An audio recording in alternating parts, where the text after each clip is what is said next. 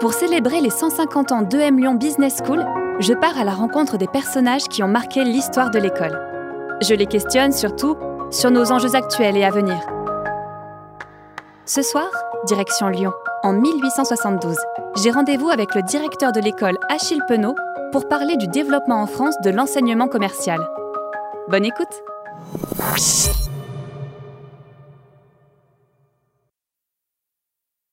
Docteur Achille Penaud, bonjour. Bonjour mademoiselle, installez-vous, je vous en prie. Madame, merci. Docteur Achille Penaud, je viens vous voir un peu avant l'ouverture de l'école. Je voudrais que vous nous disiez, en votre qualité de premier directeur, ce que représente pour vous la création de l'École supérieure de commerce de Lyon, qu'on connaît mieux à mon époque sous le nom d'EM Lyon Business School. Alors, euh, je sais pas, où en êtes-vous? Vous êtes enthousiaste? Enthousiaste, oui, bien sûr. À Lyon, en matière d'enseignement commercial, tout est à créer. Mais nous avons déjà de quoi nous réjouir. Nos effectifs sont désormais complets. Nous serons 21 professeurs, les élèves seront au nombre d'une centaine, et la rentrée se tiendra le 7 octobre prochain dès 8 heures, en présence de tous les candidats. En attendant, les travaux d'appropriation et d'installation de l'école marchent rapidement. Ils seront entièrement terminés pour le 7 octobre. Je suis désolée de vous le dire, monsieur le directeur, mais il se pourrait que la création de l'école ne serve à rien. Vous avez déjà dû l'entendre dire, ça. que la fibre commerciale, le sens du contact, on l'a ou on l'a pas. C'est une affaire d'expérience, d'audace, de relationnel, de flair. De choses qui ne s'apprennent pas à l'école finalement. Si tel est le cas, vous convenez avec moi que cette ouverture prochaine n'a pas grand intérêt. Gardons-nous de porter aux lettres classiques qui nous ont nourri une envie injuste et une haine ingrate. Nous ne voulons pas supprimer ces écoles, nous désirons seulement les rajeunir. À Lyon, on pourrait mieux que partout ailleurs constater ce qu'il manque aux élèves sortis de nos lycées sous le rapport de l'instruction commerciale. Relever le niveau de cette instruction, réchauffer son prestige, arriver à former des chefs de commerce supérieurs et en même temps des employés en état de les seconder et de les suppléer aux besoins, améliorer à tous les degrés l'aptitude commerciale de chacun. Et par là servir les intérêts de notre ville, contribuer au développement de notre commerce extérieur. Tels sont les objectifs que s'est proposé la Chambre de commerce en décidant la fondation à Lyon d'une école commerciale aussi complète que possible.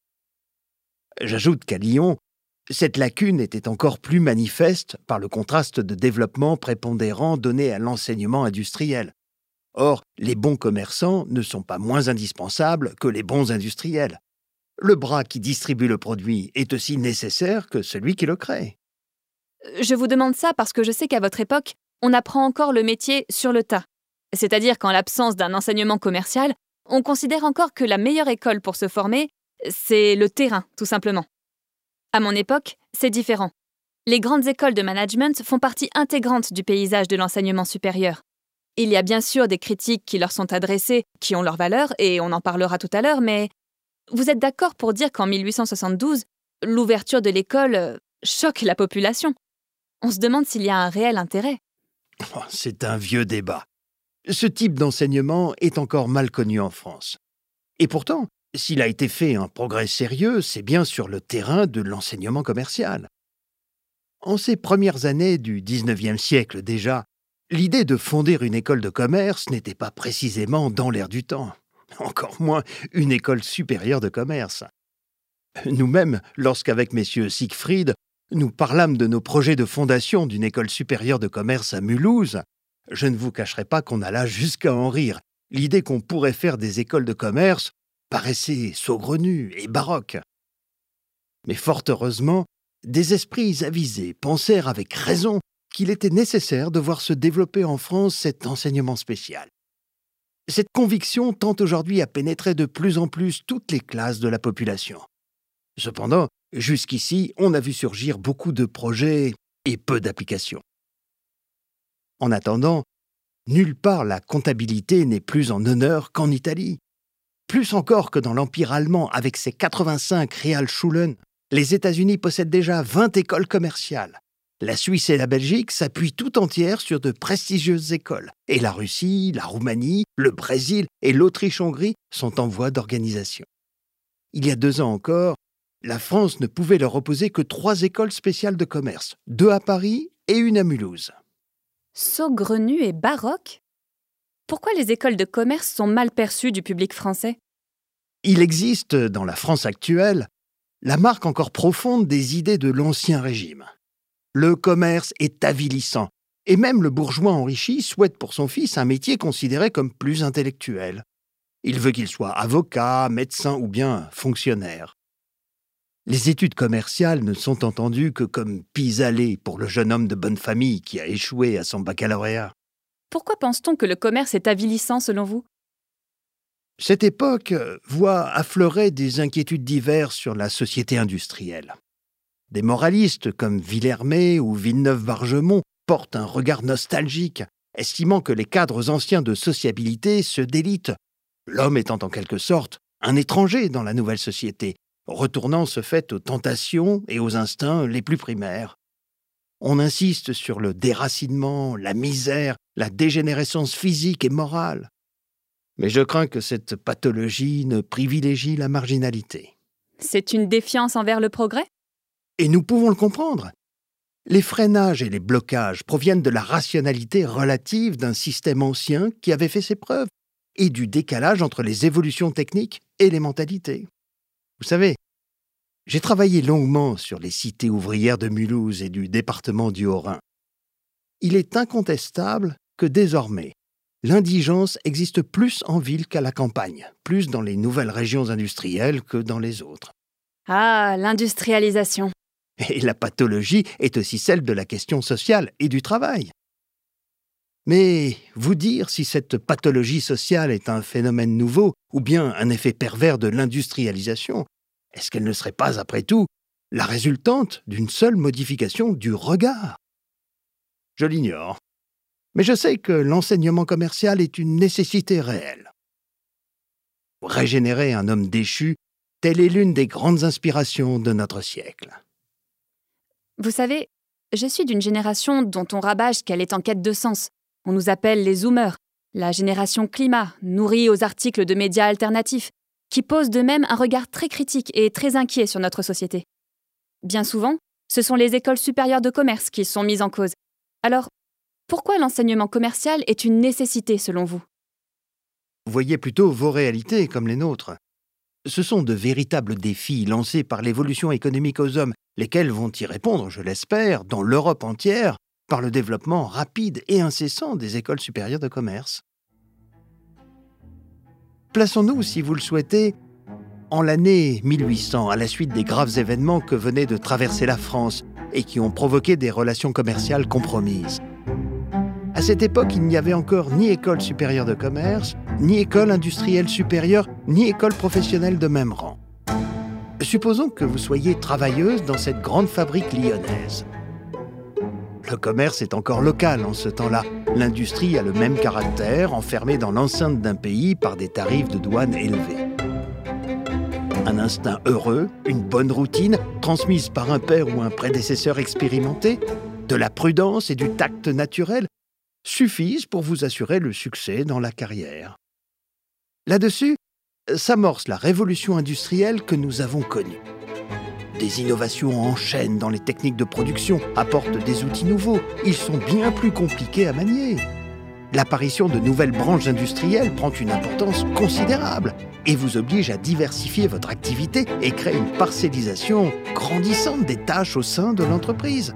Les transports, les chemins de fer et le steamer compliquent et élargissent davantage. Voyez-vous, depuis cette époque, combien tout s'est accéléré.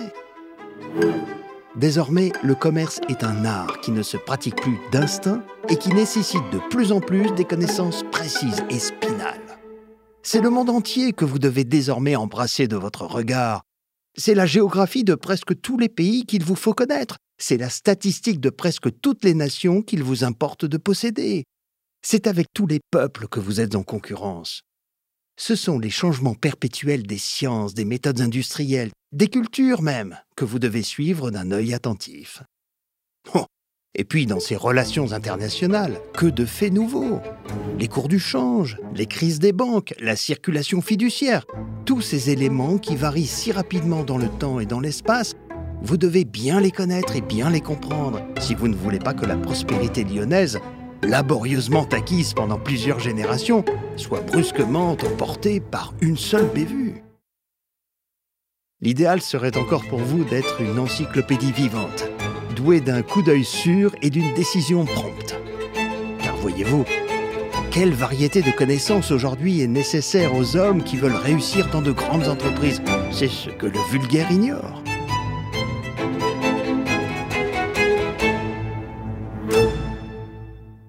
La vérité, c'est que la Chambre de commerce était depuis longtemps frappée de la lacune fâcheuse que présentait, non seulement à Lyon, mais dans toute la France, l'absence d'un enseignement complet de matière commerciale. Cette nécessité lui était d'autant mieux démontrée par l'étendue des exportations de sa principale industrie, en relation avec tous les marchés du monde et dont le développement la pousse fatalement à la recherche incessante de nouveaux débouchés. Ne devrions-nous pas plutôt nous demander pourquoi, comment cette ville de Lyon, dotée d'un si haut commerce, et qui possède par ailleurs un enseignement particulièrement développé dans d'autres activités professionnelles, ne possède toujours pas, en 1872, d'enseignement commercial digne de ce nom. Demandons-nous, après cela, comment nous pourrions propager le mouvement et couvrir notre sol de ces utiles institutions? Il me semblait que les écoles de commerce existaient depuis 1820 environ. Comment se fait-il qu'on se retrouve en 1872 avec seulement trois écoles supérieures de commerce? Pourquoi ce retard français en la matière? La France, comme en beaucoup de choses, a ici encore donné le signal, puis s'est laissé devancer par ses rivales. Savez-vous pourtant que c'est le négociant lyonnais Vital Leroux qui est considéré comme le véritable promoteur de l'enseignement commercial? Celui-là savait si bien faire partager ses idées aux autres négociants que Brodard et Legray, les chefs d'une grande maison de soierie, décidèrent vers 1820 de fonder à leurs frais, et sur le modèle qu'il avait proposé, deux établissements modèles, l'un à Paris et l'autre à Lyon. Mais l'école de Lyon devra rapidement fermer ses portes, ne réussissant pas à attirer de nouveaux élèves. Comprenez que la principale difficulté, ou plutôt l'obstacle le plus difficile à surmonter pour une école nouvelle, pour un enseignement nouveau et peu connu, méprisé, c'est d'attirer des professeurs et des élèves. Mais peut-être que cela changera prochainement. Voyez combien tout à coup il s'est produit un essor en France pour le développement de l'enseignement commercial. Deux ans à peine se sont passés depuis la paix. Et à l'heure actuelle, nous avons des écoles supérieures de commerce prêtes à l'action. Au Havre, à Rouen, à Marseille, à Lyon. Et bientôt, nous en aurons une à Bordeaux. Toutes sont l'initiative des industriels et des banquiers de leurs régions respectives. Vous parlez de rajeunir ces écoles. Vous dites qu'elles aident à répondre aux défis économiques lancés aux hommes. Je dois vous préciser qu'à mon époque, le défi qui nous est proposé est sans précédent dans l'histoire. Nous nous trouvons à la jonction de plusieurs phénomènes de grande ampleur.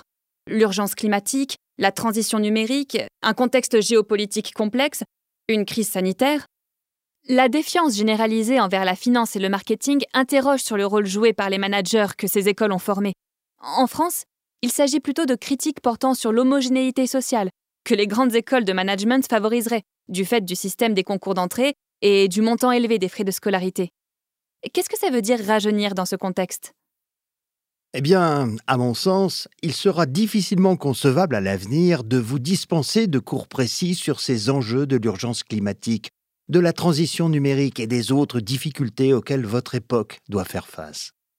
Comprenez bien, cet enseignement réel doit servir à faciliter la transition du passage de la vie d'écolier à la vie industrielle, écueil redoutable pour les jeunes gens appelés à entrer dans un atelier sans connaître le cadre général de la profession qu'ils vont embrasser. Et pour ce qui concerne la supposée homogénéité sociale dans nos écoles, voyez, la nouveauté à Lyon, c'est que notre école devra répondre à un double besoin, former simultanément des employés, instruits, exacts et capables de remplir sans défaillance les missions les plus délicates, et des chefs de commerce, qui pourraient fonder à l'étranger des comptoirs nouveaux, pour relever par là, s'il est possible, certaines branches de l'activité nationale. Mais peut-on y arriver dans la même école, par la même institution et avec le même enseignement? Nous ne dissimulons pas que la tâche est difficile. À Paris, la Chambre de commerce y a renoncé. Mais nous n'avons pas désespéré de résoudre ce problème, et il nous a semblé que c'était surtout une question de coordination des études. Cela pour vous dire que la pression des critiques de l'opinion publique a du bon. Elle porte indubitablement au progrès et à l'amélioration. L'enseignement commercial ne saurait se développer véritablement et de manière durable sans en tenir compte. Il me semble aussi que l'École supérieure de commerce de Lyon de votre époque, EM Lyon, présente une autre force, un autre avantage. C'est de pouvoir s'appuyer sur une longue et riche histoire qui démarre à l'heure à laquelle nous parlons, vous et moi. Je veux dire par là qu'elle a les moyens de mener son progrès avec la conscience de cette histoire. Car vous ne l'ignorez pas, il y a toujours de la continuité dans la transformation. C'est vrai que récemment, des écoles de commerce ont pris conscience de leurs responsabilités sociales, par exemple. Pour vous expliquer rapidement, EM Lyon a dévoilé son plan stratégique nommé Plan Confluence 2025. Dans cet horizon, l'école compte mettre la RSE au cœur de son développement. Ça veut dire intégrer des notions de développement durable dans toutes ces matières, promouvoir une meilleure inclusivité en accueillant plus d'élèves boursiers, en œuvrant pour plus de parité dans son organisation, et en ouvrant par exemple un enseignement gratuit pour se former aux enjeux de la digitalisation.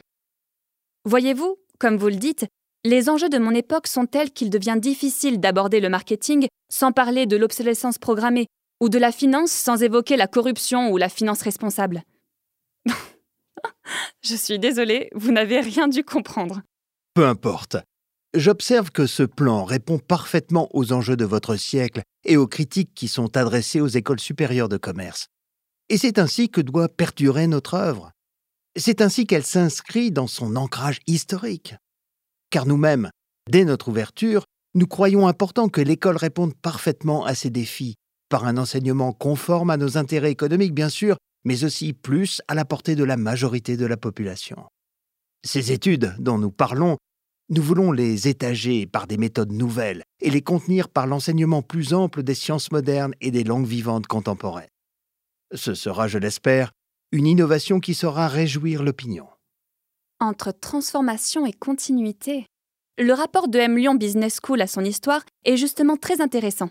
Ça va vous faire sourire, mais EM Lyon fait très souvent référence à son ADN, à l'image des cours ADN de son programme PGE, qui sont basés en quelque sorte sur l'alternance entre l'enseignement pratique et le théorique. Par exemple, il y en a un, RECAPS, qui est une expérience de terrain appliquée aux sciences sociales. Par petits groupes, vous vous initiez à l'univers exigeant de la production de la connaissance et de la recherche. Un autre que j'aime bien, c'est l'exploration de futurs alternatifs. L'objectif est de créer des scénarios qui sont autant de représentations que les entreprises vont pouvoir utiliser pour conduire une action stratégique. Vous êtes initié au rôle de consultant en travaillant sur des problématiques réelles d'entreprise. Le bureau commercial. Merveilleux. Ce cours, nous l'avons conçu lorsque j'étais directeur à Anvers. C'est l'apprentissage du commerce par des opérations simulées. Les élèves sont divisés en groupes qui se conduisent les uns envers les autres, comme s'ils faisaient des affaires réelles. Ils achètent et ils vendent, ils font la banque, ils expédient des navires, ils correspondent, ils commissionnent, ils assurent.